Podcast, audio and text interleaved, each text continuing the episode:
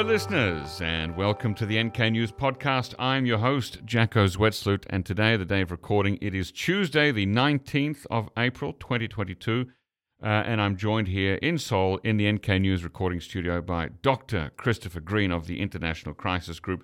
We'll be talking about structural and institutional risks on the Korean Peninsula at present, amongst other things.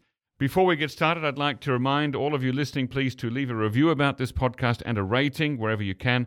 And why do I do this? It's so that people can discover our podcast more easily. Uh, Spotify allows ratings but not reviews. Apple Podcast allows both, so do please leave uh, whatever you can. Secondly, it has come to my attention that some people listening to this podcast have not yet subscribed to N K news dot org. We do encourage you to consider buying a subscription. It is fine journalism. Chris, you're a reader of N K news dot org, aren't you? I certainly am. Yeah. Uh, and there's some good stuff there. Would you recommend it to people? I would.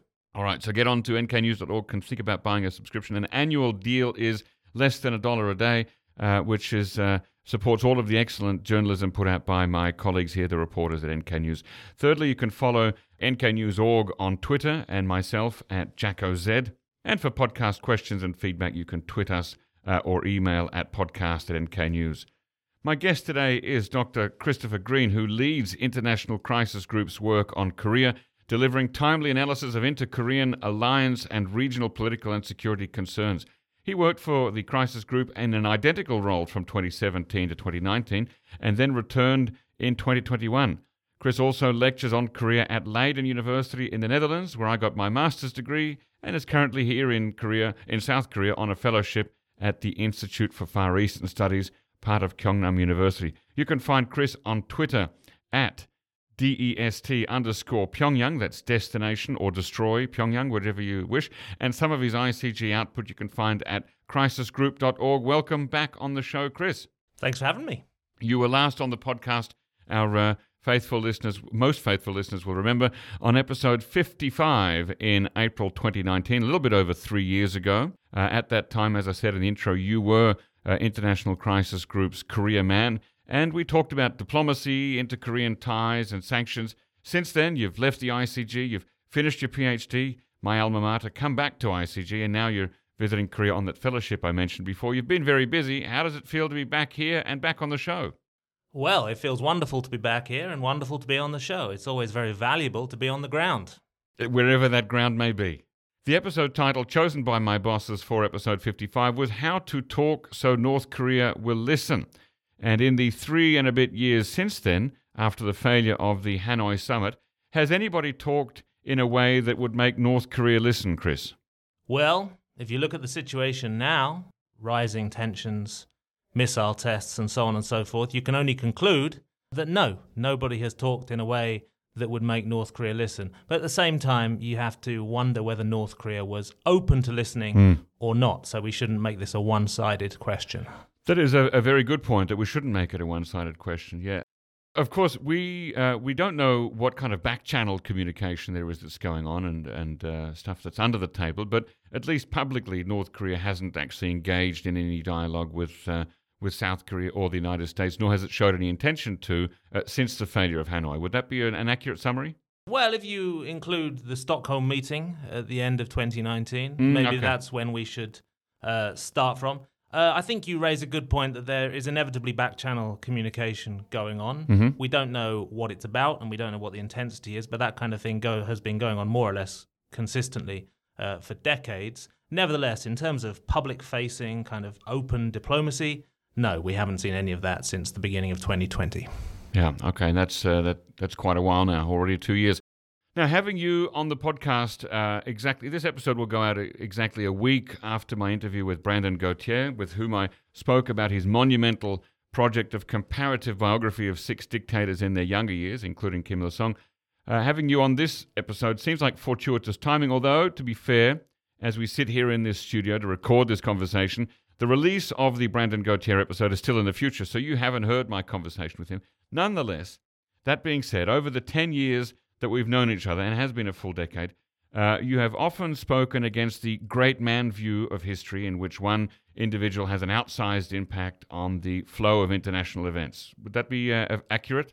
Yeah, I mean, maybe I have occasionally been a bit too forceful in, forceful in my views there. I do think we need to push back against this idea that great men are what drive history forward. But that isn't to say that an individual, given the authority uh, and the, the correct moment and opportunity, cannot make an outsized impact on the, the progress of history. I'm just saying that that is not the way that politics and societies normally function. Right, and, and sometimes as a, uh, in the way of giving a corrective, we sometimes push the pendulum too far back the other way, and, and, and that can happen too. Yeah, sure. So in the last four years of events on the Korean Peninsula, beginning roughly with the, uh, well, actually we could go to the beginning of, of twenty eighteen with Kim Jong-un's New Year's speech, and then to the PyeongChang Olympics détente and the various summits and letters and blowing up of a building and so on. Uh, much media and analysis has focused on the personalities, politics and powers of each Kim Jong-un, Donald Trump uh, and Moon Jae-in. Now, obviously, it would take much too long to go on a blow-by-blow of the last four years, but can we talk about the constraints on action that all three sides have faced and may still be facing, uh, that is North Korea, South Korea and the United States, that make finding an agreement that works for all three nations uh, almost impossibly hard? Yes, sure. This is the this is the, the question of the sort of the international political economy of Northeast Asian peace, I guess. Now, for our layman at home, political economy is defined as what? It's the way politics and economics interact. Initially, political economy was about the, the, the functioning of, of the state and the nation, but there's international political economy, which is uh, to do with the international arena. Okay. All right. So having de- now defined that, walk us through uh, where are we uh, in, in terms of uh, the, the constraints, uh, institutional constraints on the three players and how that hampers finding an agreement. I don't know how many of the listeners today were also listening to episode fifty-five so many years ago. You and I went back and listened to it. We, uh, we so did. We, we do encourage people who, who want a, a full, you know, a completist should definitely go back and listen to it. Sure, but plenty of people may not have time for that. Yep. So uh, let's quickly remind ourselves mm. of what we said, which was that Crisis Group's perspective at the beginning of the, the, the period of diplomacy in twenty eighteen and nineteen was that you have to meet not only uh, the needs of one side in the in the process, but the economic and political needs and military uh, needs of all the partners or the actors in, in the conflict in Northeast Asia, North Korea, South Korea, the United States, yes, as you said, Jacko, but also China and Japan. Mm. And because there are so many actors with so many interests playing a role here, that does indeed make finding an agreement extremely difficult, but you have to take into account the interests of all the actors if you're going to even try and reach an agreement on the Korean Peninsula, or for the Korean Peninsula, rather. Yes, so when you've got President Moon and President uh, Trump in a room, or uh, Chairman Kim and President Trump in a room, how does that, uh, what constrains them in their ability to find a way forward with each other? A couple of weeks ago, was it a couple of weeks ago, maybe last week even, you had the former State Department diplomat Kenneth Cunones on here. Yeah.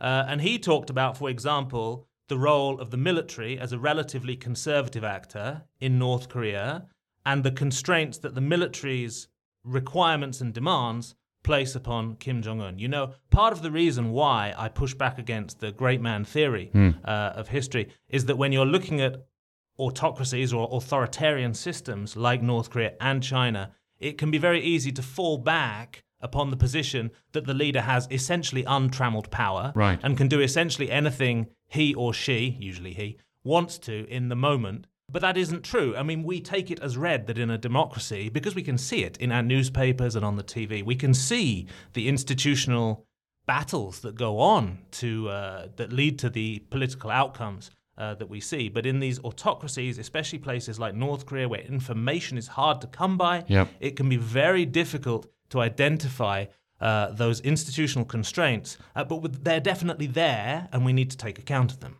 Well, now, um, I guess it's a, it is a commonly held belief, and certainly it's commonly expressed, uh, not by yourself, though, but that, that, that Kim Jong-un sits at the top of a pyramid of power by himself, and that he does have indeed untrammeled power, and certain things are pointed to uh, as tests of that, or at least pieces of evidence that might prove that, such as, for example, the decision to, uh, to kill his uncle, or the decision to invite Dennis Rodman a number of times to North Korea, that something that would be hard to, to make sense of from an institutional perspective, but only make sense of Uh, from Kim acting out of his own will. Now, we don't know precisely what happened that led to the death of Kim Jong-un's uncle. Uh, we Jang ha- Song-taek, we're talking about here. Jang Song-taek, indeed. we have some evidence that points in one direction or another. For example, at a meeting not so long after the death of Chiang Sung-pek, Kim Jong-un appeared and he looked ghastly, basically, compared to how he normally looked at the time. Now, that could be just because he had a cold. I don't know. He may just simply have been sick. But the interpretation is that that indicates the limits on his power, that he may not even have wanted to see his uncle mm. killed. Now, because we have such limited information on the yep. North Korean leadership, we can't be sure about that. But it's a good example of how potentially North Korean institutions within the state structure constrain Kim Jong-un and maybe pushed him to, at any rate, eliminate his own uncle. Now, you just said institutions, plural. We, we, you've mentioned uh, the military as a sort of a conservative restraining force. What other institutions are there that uh, that limit what Kim Jong-un can do? Well, in addition to existing institutions, such as the military, yes, the security and intelligence services, with their conservative view of state security and what the state should be ready to give away in exchange uh, for other benefits. So there's these institutions there, then there's the Ministry of Foreign Affairs, and then there are the party institutions that really matter in North Korea, more than uh, government ministries, such as, of course, the the, the, the famous Organization and Guidance Department mm-hmm. of the party, which, as the institution which governs the extent to which other organizations in the North Korean hierarchy can access the leader, has an outsized role to play. Now, in Kim Jong-un's case, with the passing, well, and any autocrat's case, with the passing of time, assuming they do their job well and build their power well, they will gain more authority and a less constrained form of authority over time. So the, the power, for example, of the Organization and Guidance Department of the party will diminish the more authority Kim Jong-un has, the yeah. more control he has over that institution. So history has its own constraints. Uh, the passing of time brings its own constraints or removes them, depending on circumstances. And then there are the institutions of the North Korean state that we just mentioned. And by mentioning the military, the intelligence services, and some party departments, we are highlighting the most powerful parts of the North Korean state. Now, in uh, my interview with uh, Steve Biegun, we, he uh, told me about the frequent and regular changes of his negotiating partner from the North Korean side. Is that something that we would imagine that uh, Kim Jong-un would be doing, would be sort of swapping out uh, Choe Son-hui for whoever it was that replaced her and, and vice versa? Or is that something that would be, you know, a result of institutional uh, factors? I think we can hypothesize that Kim Jong-un is the one who made the final decisions on those matters, but who has Kim Jong-un's ear? Mm. Uh, partly that is the power of institutions like the Organization and Guidance Department or the Propaganda and Agitation Department, and, of course, family ties. Mm-hmm. Uh, it doesn't matter what official position Kim Yo Jong has. That's Kim Jong-un's sister, of course. Right. But she has access to it. She has access, and she has trust by virtue of family ties, which is a very strong form of trust. Yeah. So these people have Kim Jong-un's ear, and if they're saying, you know, that she might not be such a reliable negotiator, perhaps you want to swap her out for somebody else, mm. for example, then that can lead Kim Jong-un to lose faith in that person and and and change them. Now, that doesn't mean that on some other occasions Kim Jong-un might not have simply arbitrarily decided he dislikes that person and wishes to kick them out of their position. Right. But it can happen other ways. It doesn't have to be a virtue of totalitarian decision-making on the part of Kim Jong-un. Ultimately, of course, uh, as you've hinted at a number of times in our conversation, uh, we we struggle with that uh, that opaqueness of the North Korean system, that we don't have access to the information. So, at the, uh, you know, we're limited to saying things like, uh, it could be this, it could be that, and there, there's some elements of speculation in that. I mean, are there any things that we can say for sure about how the institutions of uh, of North Korea work? There are things we can say for sure, but all too often we can only say them for sure quite a long time after the event, ah. right? When we see, for example, uh, defectors from the North Korean political system yep. come to South Korea and reveal what was happening on the inside right. at the time when X, Y, or Z event occurred. Yep. Uh, that that is incredibly valuable, though, yeah. because although it doesn't give us information that we can instrumentalize in the moment mm-hmm. to influence events, the North Korean system has its own institutional logic, as we have alluded to here. Yeah. And by having that historical information about how things were done not that long ago, right, in the grand sweep of history, we can apply that knowledge to our understanding of how things are happening today, even though we lack specific actionable intelligence in the moment. So, for example, we had defector accounts that told us about how, if I remember correctly, Kim Jong-il formed and strengthened the Organization and Guidance Department to basically take control over the, the rest of the structures in North Korea for him. Well, that's right. And then we have uh, Hwang Jang-yop's memoir. Which, which you translated. Which I translated. Which notes that he told Kim Jong-il, or at least he claims to have told Kim Jong-il, of course. This is not uh, an, a fully objective account. Right. It's his subjective view of what happened. But he says in his memoir that he told Kim Jong-il that if he's not careful, the O G D, we should probably refer to it hereafter because Organization mm. and Guidance Department is a little bit unwieldy. Yeah. The O G D could end up being too powerful mm. and that Kim Jong-il could end up unable to control it. Now, whether that happened or not is an open question. But that was something that Hwang Jang-yop did caution him on uh, early in the period when Kim Jong-il was using that institution to build his own authority in the state structure. Do we have any indication that after this warning by Hwang Jang-yop, perhaps more recently, maybe in the time of Kim Jong-un, that uh, the wings of the O G D were clipped, so to speak, that uh, that there was some corrective there? There was an infamous period in which a, one particular senior uh, defector, who is now disgraced for unrelated reasons, said that because Kim Jong-un was such a young and inexperienced leader, mm. essentially, to boil it down, the O G D, which was run by departmental heads who were Kim Jong-il's old school friends, right, would have too much power and Kim Jong-un would have too little understanding mm-hmm. of how to get things done in the North Korean system. Like a kind of regency. Yes. And that as a result, the conservative, the ultra-conservative former school friends of Kim Jong-il would be essentially running the country and the O G D would essentially be the de facto leadership of North Korea. I think, in fact, I, I heard this from several senior defectors privately, that the narrative there was reasonable at the time, but the permanence of it was oversold. Right. So we can say, as I mentioned earlier, that as Kim Jong-un acquires authority over time, mm-hmm. so his dependence upon those elderly conservative friends of Kim Jong-il declines, and he may even eventually acquire the authority to purge them if he so wishes.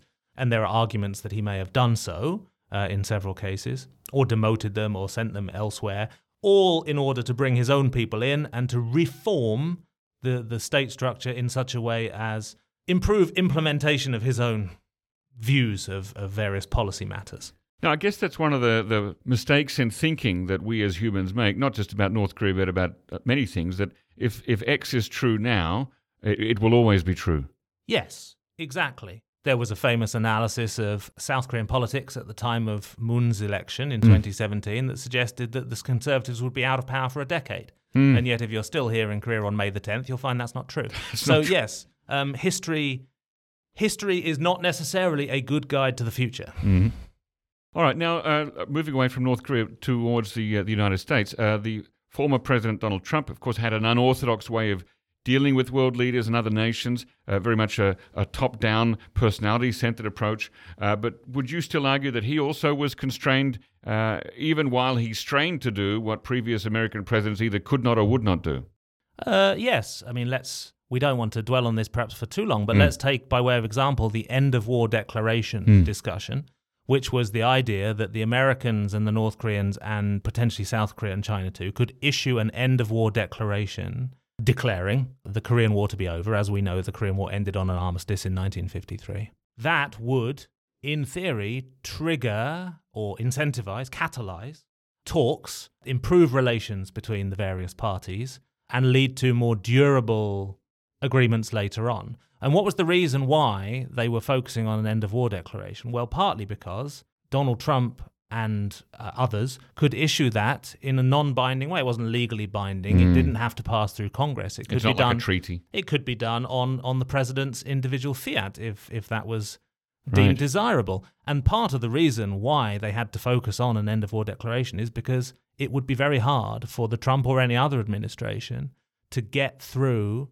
a real end to the Korean War, legally binding, to get it through Congress, mm. absent denuclearization. And in this case, they wanted to front load the end of end of the war declaration in order to facilitate more durable agreements later on that could include denuclearization, hypothetically. And finally, to South Korea's outgoing President Moon Jae-in. He's leaving in a couple of weeks. As you mentioned, on May tenth, we'll have a new president. He's leaving still with a, a high level of support for an outgoing South Korean president. Would you agree with that? Yes. Uh, and South Korea, under its constitution, has a strong uh, executive president, uh, presidential power. He went to Pyongyang and spoke before a large crowd of North Koreans, promising peace and joint prosperity. What was it that constrained him in his ability to make negotiations and deals?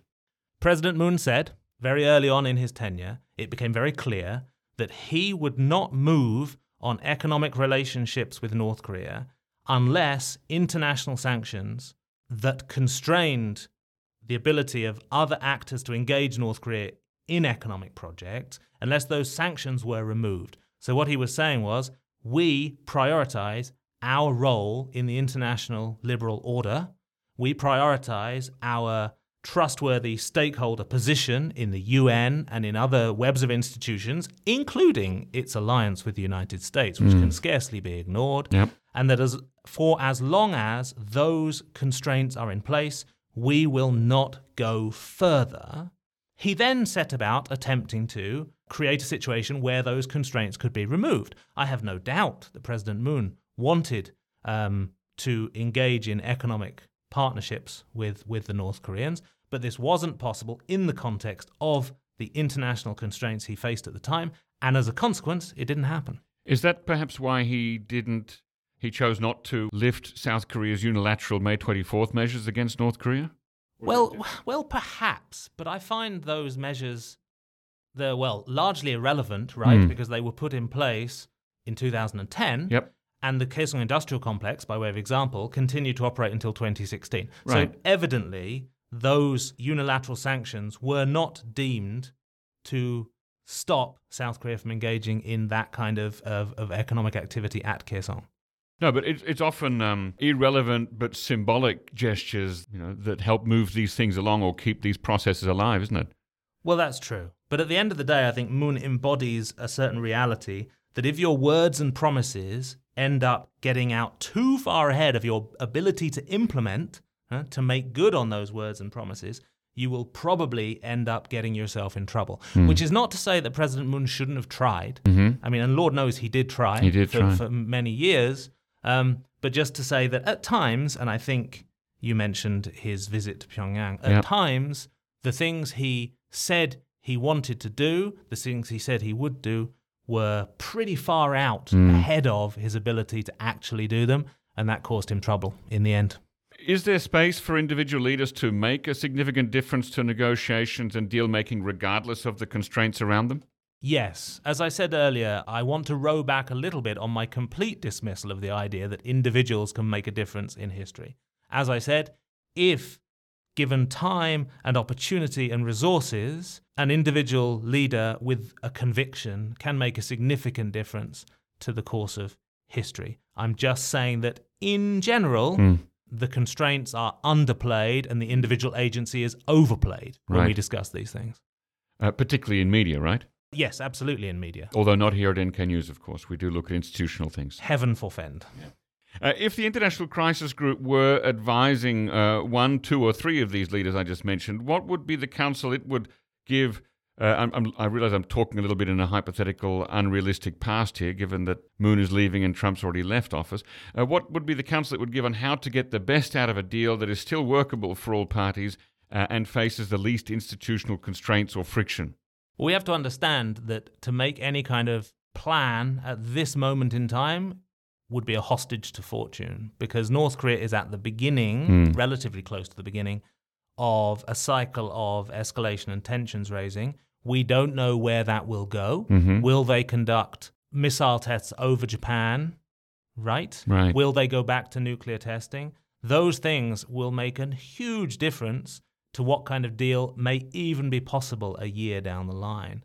So speaking in more general terms, I want to go back to the point I made earlier on, yeah. that we do at least have to take into account the political economy of the actors involved mm-hmm. and making sure that we create a deal or a process that at least addresses all the interests that the various actors have. Now, yesterday I went back and listened to uh, episode fifty-five, in which you previously appeared, where we spoke shortly before the second Trump-Kim summit in Hanoi, and you made the point that it was necessary to institutionalize the talks with North Korea in order to make them sustainable. Have talks failed and stalled because they were not institutionalized in the way that you recommended? Uh, I can't say that that was the single factor that caused the talks to collapse, but it sure didn't help.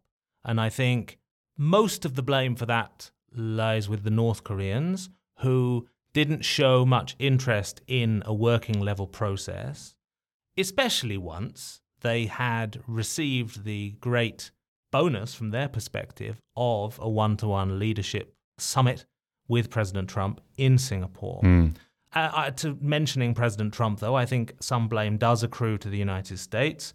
Trump didn't really have a great deal of interest in the details and didn't understand, or didn't seem to, mm-hmm. uh, he may have done but simply not indicated as much, didn't seem to understand the necessity of a working level process to bring about uh, more durable agreements, uh, to bring greater understanding of the various issues in play. Uh, rather, he jumped straight to the summit diplomacy, and that that has significant shortcomings. Do you still believe in the four-step path that you outlined back then? I think the principle of a pathway is important. Do I believe in the four steps that we outlined at the time? I'd like to say unconditionally yes, but I think further consideration uh, is required. If you could just, for, for our listeners, recap briefly what those four steps are. To formalise existing agreements in more detail, to get North Korea to the main, the, the step that we suggested was to sign the Comprehensive Test Ban Treaty. And then, rather than a sort of a unilateral moratorium declaration, which you can go back on. Well, indeed. I mean, North Korea issued a unilateral moratorium in April of twenty eighteen and has gone back on it in twenty twenty-two. So mm. there you are. Uh, of course, North Korea could withdraw from a treaty that it ratified too. We yep. we saw how North Korea treated the Nuclear N P T. Non-Proliferation Treaty yeah. when it no longer suited it. But nevertheless, it is a more constraining form of agreement mm-hmm. than simply uh, what Kim Jong-un says on a Saturday morning in Nodong Shinmun. So, um, do I believe in that path? Oh, oh, oh, wait, steps three and four, we didn't get to them yet. So, number two was signing a comprehensive tra- test ban treaty. And then the third step would involve expanding some monitoring to encompass the entirety of North Korea's nuclear and long-range missile production capabilities, to put some additional obstacles in the way of the resumption of these activities at a later date. So essentially to to make it harder for North Korea mm. to renege, because as we know, North Korea does renege on its promises. They do cheat. We have to accept that that will happen, and therefore we have to build a system to mitigate the worst impulses of the North Korean side. And then the fourth step would be the establishment of a full production cap and freeze on nuclear weapons, weapons usable materials, long-range missiles, and other programs and technology related to strategic weaponry. So that's the four-step plan. And you uh-huh. asked me, Jacko, whether yeah. I stand by that plan. Yes. Instead of saying whether I do or do not, I think it's more important to say there are there are some very important debates that now need to be had. Do we want to portray what amounts to an arms control regime with North Korea, right? If you're pushing North Korea, negotiating with them to sign the Nuclear Comprehensive Test Ban Treaty, for example, that's part of an arms control negotiation. The question is, is your arms control negotiation the end in itself? Or are we still going to say that denuclearization ought to be our end goal? And that's more than just a semantic distinction, mm. because it may have a material impact on the way North Korea engages with us in those discussions. Can we say, seriously, that we think North Korea is open to denuclearization? Can we? I don't know. I know that, for example, in a recent piece for Survival, the journal Survival, and maybe you could put a link in your show notes, mm. uh, Professor Andrei Lankov suggested that we need to portray arms control as the opening steps in a denuclearization process in order to get buy-in from all the actors who are involved. But at the same time, you could argue that by saying that your end goal is denuclearization, you distort the discussion in the intervening period to such a degree that you achieve less than you might otherwise be able to. So what is your goal? Is it to have denuclearization at some point in the future, or is it to achieve durable agreements that limit risk now? Is there a world in which you can do both? I'm skeptical, but I don't know for sure. Um, so we need to have these discussions mm. to, to frame whatever our future four-step or five-step or six-step path may be. Right.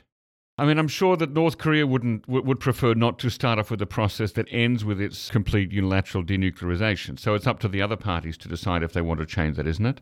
My personal view, which is not the view of International Crisis Group necessarily, yep. is that it is very, very, very unlikely that North Korea would agree to denuclearization under any readily foreseeable circumstances. I do not believe that South Korea, under a left or a right-wing president, would abandon partnership with the United States or would cease to accept the protection of American nuclear weapons in exchange for not developing its own as much as anything else. I don't believe those things would happen, and therefore I find it very difficult to imagine denuclearization at any point in the future. Yes, given that North Korea isn't going to unilaterally denuclearize, we outside of North Korea have to think about what kind of agreements we might be willing to make that could facilitate security and stability in the region short of North Korea's collapse, which would presumably bring about denuclearization or something like it, um, or the the denuclearization of North Korea with the regime still in place, which mm. is really rather unlikely. The I C G tries to engage with governments and policymakers uh, to avoid wars and conflicts. Out of the three countries, the three major sort of central actors here, North Korea, South Korea, the U S A, have all three of them listened to and equally ignored the I C G's advice? Taking them in order, North Korea does not have a culture of listening to the international community, mm. shall we say, and they have not engaged I C G's advice. Uh, it has not been reflected in their policy decisions. Without giving too much away, how, what's the? I mean, how do you even communicate with them? Do you just email them reports or send stuff to their office in North in New York? We've had meetings with them in the past. Okay, so they know of you, and I mean, they know of the organization, and, and it's met with. They them. know of the organization and some people in it. Okay. The United States, as a, just as as with all members of the sort of the international liberal order. Yeah. European countries, Australia, New Zealand, Canada, and so on and so forth, they all listen to and heed uh, I C G advice as as as they uh, they wish. South Korea is an, probably the most interesting case mm. because there is a reticence, probably born of nationalism. There is a reticence to accept the participation of non-Koreans mm-hmm. in issues relating to inter-Korean dynamics. So there is, or has been thus far, an inbuilt reluctance to engage with I C G or any um, mm. international organization, I would say. So that's the most interesting case. You would expect South Korea to be very energetically engaged. Right, because as you said before, that the that Moon... understands, President Moon understands that he's part of a, a yeah. network of, of different organizations, including the Alliance, the O E C D, the United Nations, et cetera, et cetera. And yet here we have a case where there is an international organization that, that doesn't fit into that. Uh... Yes, and that is not to say that North Korea and South Korea are in any way comparable on this metric. Mm. South Korea engages with us far more energetically. Multiple government departments engage with us compared with North Korea, of mm. course.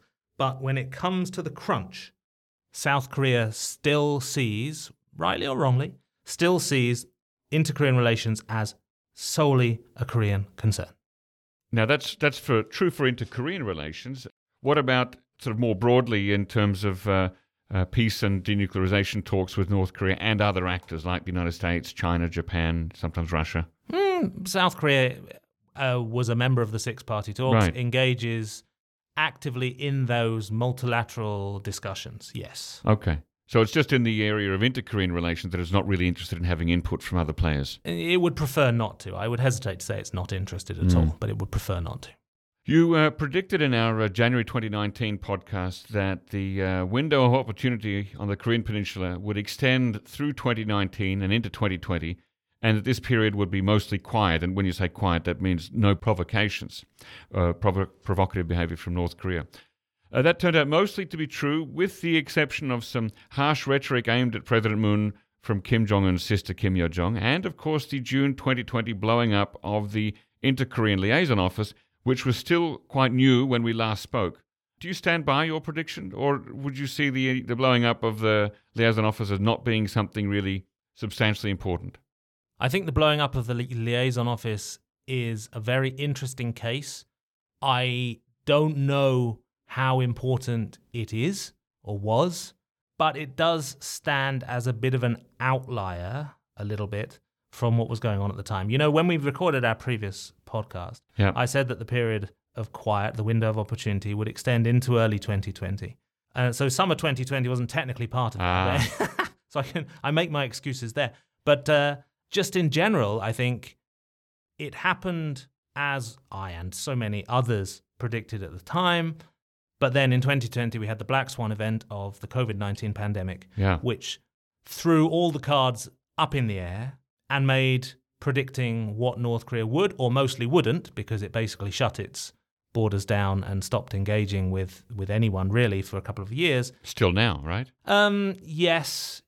Yes. Some limited trade with China, but really... Limited trade with China, but even before that limited trade began, North Korea engaged in cultural diplomacy with China from mm. the June of twenty twenty-one, ah. uh, marking the two-year anniversary of the, the summits between Xi Jinping and mm. Kim Jong-un. There was a... there. Were, this was this is small beer in the yeah. grand scheme of things, but there was a, a photo um, exhibition in Beijing, and the, the North Korean ambassador to China wrote an op-ed in the People's Daily, and the, the, the Chinese ambassador to North Korea mm. penned an op-ed for Nodong Shinmun. Right. So we can say that the reopening to China, not to Chinese people, yeah. but to, to China more broadly speaking, happened in the middle of twenty twenty-one. But otherwise, no, there hasn't been a great deal of engagement with anybody else. Mm. And we saw some rather radical acts of disengagement, such as the shooting and burning of a South Korean, putatively a South Korean defector mm. in the yes. West Sea. That was quite dramatic. It was... extraordinary, yes. Uh, we also spoke last time about the possible reopenings of Mount Kumgang Tourist Resort and the Kaesong Industrial Complex. You said that they were, uh, if I recall correctly, not of great economic importance to North Korea, although Kaesong was the greater of the two. Uh, in the event, neither has happened, and Kumgang-sang, uh, the, the facilities there seem to be in the process of being dismantled unilaterally by North Korea uh, to the protests from South Korea. What do you make of it all? When North Korea targets South Korean investments in North Korea, I tend to see that as being the the equivalent of a missile test for the international community, in that it exercises South Korea's politicians greatly, because that means investments by South Korean business people and major corporations are being either demolished or expropriated by the North Koreans. You know, in the past they've done things like quote-unquote freezing South Korean assets in mm. the Mount Kumgang region.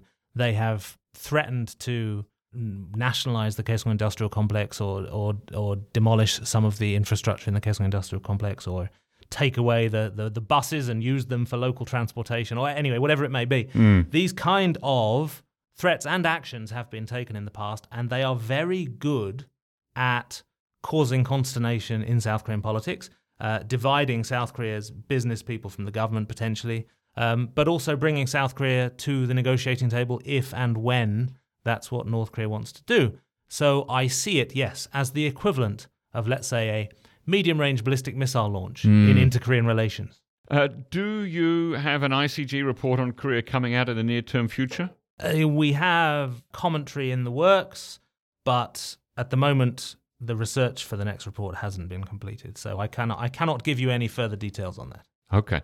Well, uh, where are we now in April twenty twenty-two? There's been uh, a lot of attention uh, in recent months on missile tests by North Korea, speculation that it, it may launch a uh, reconnaissance satellite in orbit, perhaps even before this episode is released, uh, and maybe even a seventh nuclear test. Is that an excessive focus on ephemeral phenomena, Chris? What does an, anal- an analyst such as yourself, who tends towards institutionalist explanations, focus on to make sense of the level of risk? There's no way we can call a rocket launch, a reconnaissance satellite, maybe even a nuclear test, maybe even a strategic nuclear weapon, something like that. We cannot call these ephemeral phenomena. These, these actions mean that North Korea is taking great strides towards achieving its military goals, and that military uh, is threatening to South Korea, and it's, it is in principle threatening to, to the United States. It's certainly threatening to Japan.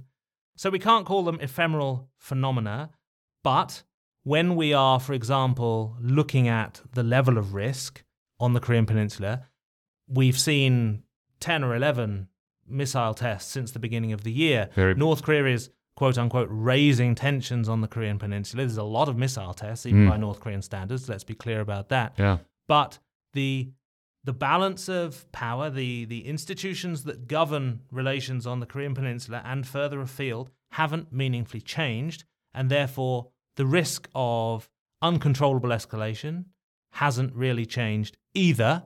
Only the risk of miscalculation mm. may have changed. By anybody? Uh, potentially by anybody responding to North Korea or a North Korean response to military exercises mm. in, in South Korea. You know, you, there are several permutations for this. But the more actions people are taking, the more actions that actors are taking on the Korean Peninsula, the higher the risk of miscalculation. Mm-hmm. I don't think the risk of intentional conflict has meaningfully changed. Do you see a seventh nuclear test as likely in coming weeks or months? And if so, what value does it add to the sixth test that took place almost five years ago in twenty seventeen? My argument thus far has been that there's relatively few incentives for North Korea to return to nuclear testing mm-hmm. because they have so far done six nuclear tests. That puts them in a, a club alongside India and Pakistan. And India and Pakistan, Pakistan in particular, offers a potential comparison case that North Korea can use to, to, to try and work out how it might be able to achieve its goal of remaining a nuclear-armed state whilst also not having its economy greatly constrained by international sanctions agreements. So I think there's a lot of value in them not returning to nuclear testing.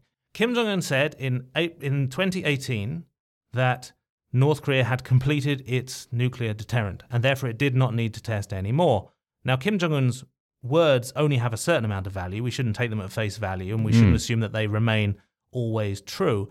But it, it would be useful for North Korea if it wished to be a nuclear-armed, normal actor in the international economy. It would be useful for North Korea not to return to testing. But if North Korea has new forms of nuclear weapon, like a strategic, what do you call it, a battle, tactical battlefield, tactical nuclear weapons, mm. yes, that it, then it might need to test them. Mm. Partly because they're untested, and partly right. because it can't simulate nuclear tests very well, because it doesn't have the, the the capacity to do that. Right. So it might be, and uh, you know, I don't take credit for this insight; it's come from many of my colleagues. It might be that they simply need to do it to test new weapons and find out how they work, because they cannot simulate that. And there have been signs, or they have they've, they've made statements about uh, what doing some tunneling at Pungeri, haven't they? That that suggests that that would be a place where they would test. You know, they have tested nuclear weapons before. They might do it there again. Well, I think they would have to do it there again because they don't have any viable alternatives. But it's a risky business, and that was another factor feeding into my assessment that they might well conclude that it's not a good idea, which is that they've done a large amount of damage, geologically speaking, environmentally ah. speaking, to their nuclear test site um, since they started testing. And at some point, the damage may lead to greater environmental harm, mm. which um, which wouldn't be good for anybody, um, but most most pertinently the North Koreans themselves. Uh, so that's another reason why they might consider it to be an unwise decision to return to nuclear testing, but uh, we we shall have to wait and see. We'll have to wait and see. Uh, when you talked a, a moment ago about uh, the possibility, it, with, with more and more actions on the peninsula, the possibility for miscalculation becomes greater. Would you include uh, R O C U S combined defense exercises that are usually held in spring uh, around this time every year? Would you include that in that list of activities that should probably be best be avoided in order to not lead to a possible miscon- uh, miscalculation? Avoided is much too strong of a word, okay. but should be should be managed. You have to achieve alliance readiness. You have to achieve interoperability. You mm. have to let people test and, yes, to, to, to test the systems, to test the, the, the people, to make sure that everything works properly. I think it would be better to to compare those exercises with, for example, North Korean short-range mm. missile tests, for example, which are threatening, right? A short-range missile can still reach Seoul, so we're not we're not talking about things that don't matter here. Right. Um, but we generally don't respond or with any actions against yep. North Korean short-range missile testing. So we have to understand that the North Korean military t- uh, tests and does exercises too, right? North Korea never stopped doing its winter drills mm. um, during any of this period. So we have to understand that both sides need to maintain their military readiness, but we should just do so at a scale and with a visibility and with a P R approach that mitigates the risk of misunderstanding. I was interested to learn, maybe a year or two ago, that uh, if it wasn't for, like, what would you call it, Combined Forces Command, or anyway, the... the The U S and, and the R O K, if it wasn't for them informing North Korea that exercises were taking place, North Korea would have no way of knowing because they can't. They don't have an eye in the sky. They can't see these things. Uh, I found that interesting. Well, yes, maybe that's so. Although North Korea has been developing its drone reconnaissance capacity, True. right? Rather than rather than a military reconnaissance satellite, mm. um, which the United States believes uh, is just cover for developing North Korea's intercontinental ballistic missile technology. Rather than that, which is a technological big lift for North mm. Korea, uh, maintaining and improving its drone-based reconnaissance capacities is a very sensible decision for them, and they may well be able to work out that these uh, exercises are taking place, even if they were not signaled on social media. But as it happens, they get tweeted out now anyway, so North Korea doesn't need to worry about it. So when you mentioned earlier that uh, exercises should be managed both in... well. amongst other things, in terms of public relations, how should North Korea, what's the best way that North Korea should be informed about exercises happening? Through back channels, through Panmunjom, through military hotlines, and uh, yeah, through public messaging too. I mean, in an ideal world, it would be lovely, uh, albeit wildly implausible, mm. to have American and South Korean observers at North Korean winter drills right. and North Korean observers at South Korean R O K U S Uh, joint military drills as well, um, but I'm afraid we're really rather a long way away from that. Are invitations issued? I have no idea. Yeah. Now, the I C G, the International Crisis Group, has a, a global outlook rather than a specifically Korea-focused one. So you have colleagues who are very busy on Putin's war in Ukraine and others looking at the rising friction between uh, the People's, Repu- People's Republic of China and the U S. Uh, where does the Korean Peninsula, well, where is it situated in all of this? I guess it's It's hard for the world community to reserve some attention for Korea when there's so much else going on. Can can the world walk and chew gum at the same time?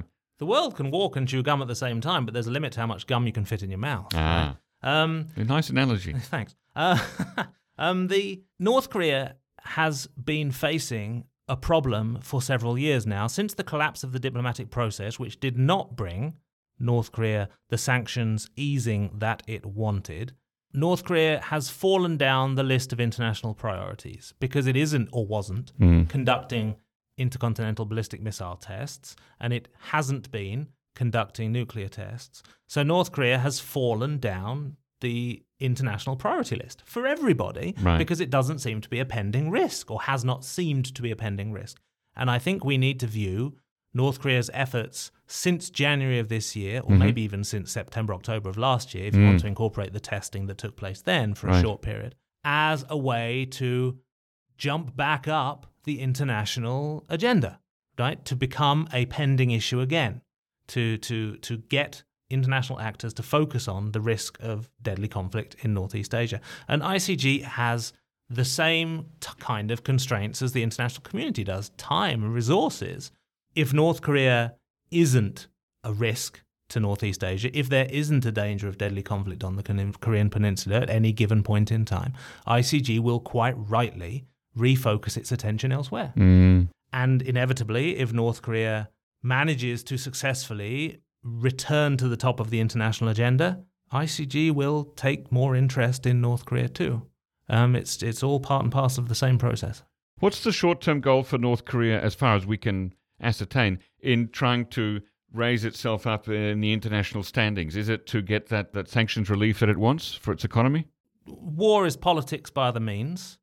Uh, and when politics isn't working, diplomacy rather in this case, isn't working for North Korea, it turns to tensions raising, to get itself back up the international agenda and generate leverage for talks, because you may have noticed that no one is that excited about sitting down with North Korea to, to negotiate with them, unless there is a sense that if we don't negotiate with them, the, the outcome could be worse. So that is North Korea.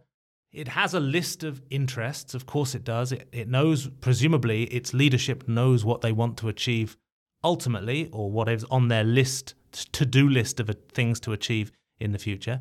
But in the short term, they just need to build leverage for future negotiations. Would you draw any lessons, warnings, or concerns from what is happening in Ukraine right now that might be uh, applicable in the inter-Korean situation? I hope that the conflict in Ukraine offers a salutary lesson for North Korea. We sometimes hear, not from the North Koreans, but from, from analysts outside North Korea, that South Koreans have no love for their republic and might not be all that interested in fighting for it mm. in a in a future conflict. And uh, that seems to have been one of many miscalculations mm. that President Putin made about the Ukrainians too. Uh, and it turns out right, that they... Right, he thought that the, the Ukrainians would either welcome him or at the very least just acquiesce. Yes, they would, they would crumple like a cheap suit. Yes. That has not happened. Indeed, the exact opposite has happened. Yeah. And I think there is there is a lesson there. It's not the only lesson, but mm. there's a lesson there for North Korea as well. Mm. Some would say that North Korea, uh, one of its first lessons would be uh, don't denuclearize. Yes. Well, that is another lesson, but I think they probably already learned that mm. one elsewhere, didn't they? It's true. Uh, well, that's where we're going to have to end it today. Thank you once again, Chris Green, for coming on the N K News podcast. Uh, listeners, don't forget you can find Chris on Twitter at D E S T underscore Pyongyang. I should ask, does that mean destination or destroy Pyongyang? It means destination. Uh, I, I, I, I have been urged on several occasions to change my Twitter handle, and maybe I should. And you've made me think that all the more, because I hadn't thought of destroy until today. Oh, dear. Well, that was a, an unintended consequence. Uh, ladies and gentlemen, if you already have an N K News subscription, take a look at our N K Pro platform, which offers unparalleled services specifically catered to the needs of professionals who monitor developments on the Korean Peninsula. You can inquire about access and a free trial membership at membership at n k news dot org today. Also, if you have any feedback or questions or guest recommendations, please send them to podcast at n k news dot org. Our thanks, as always, go to Arius Dare and Brian Betts for facilitating this podcast, and to Gabby Magnuson, our post-recording producer genius. Thanks, and listen again next time.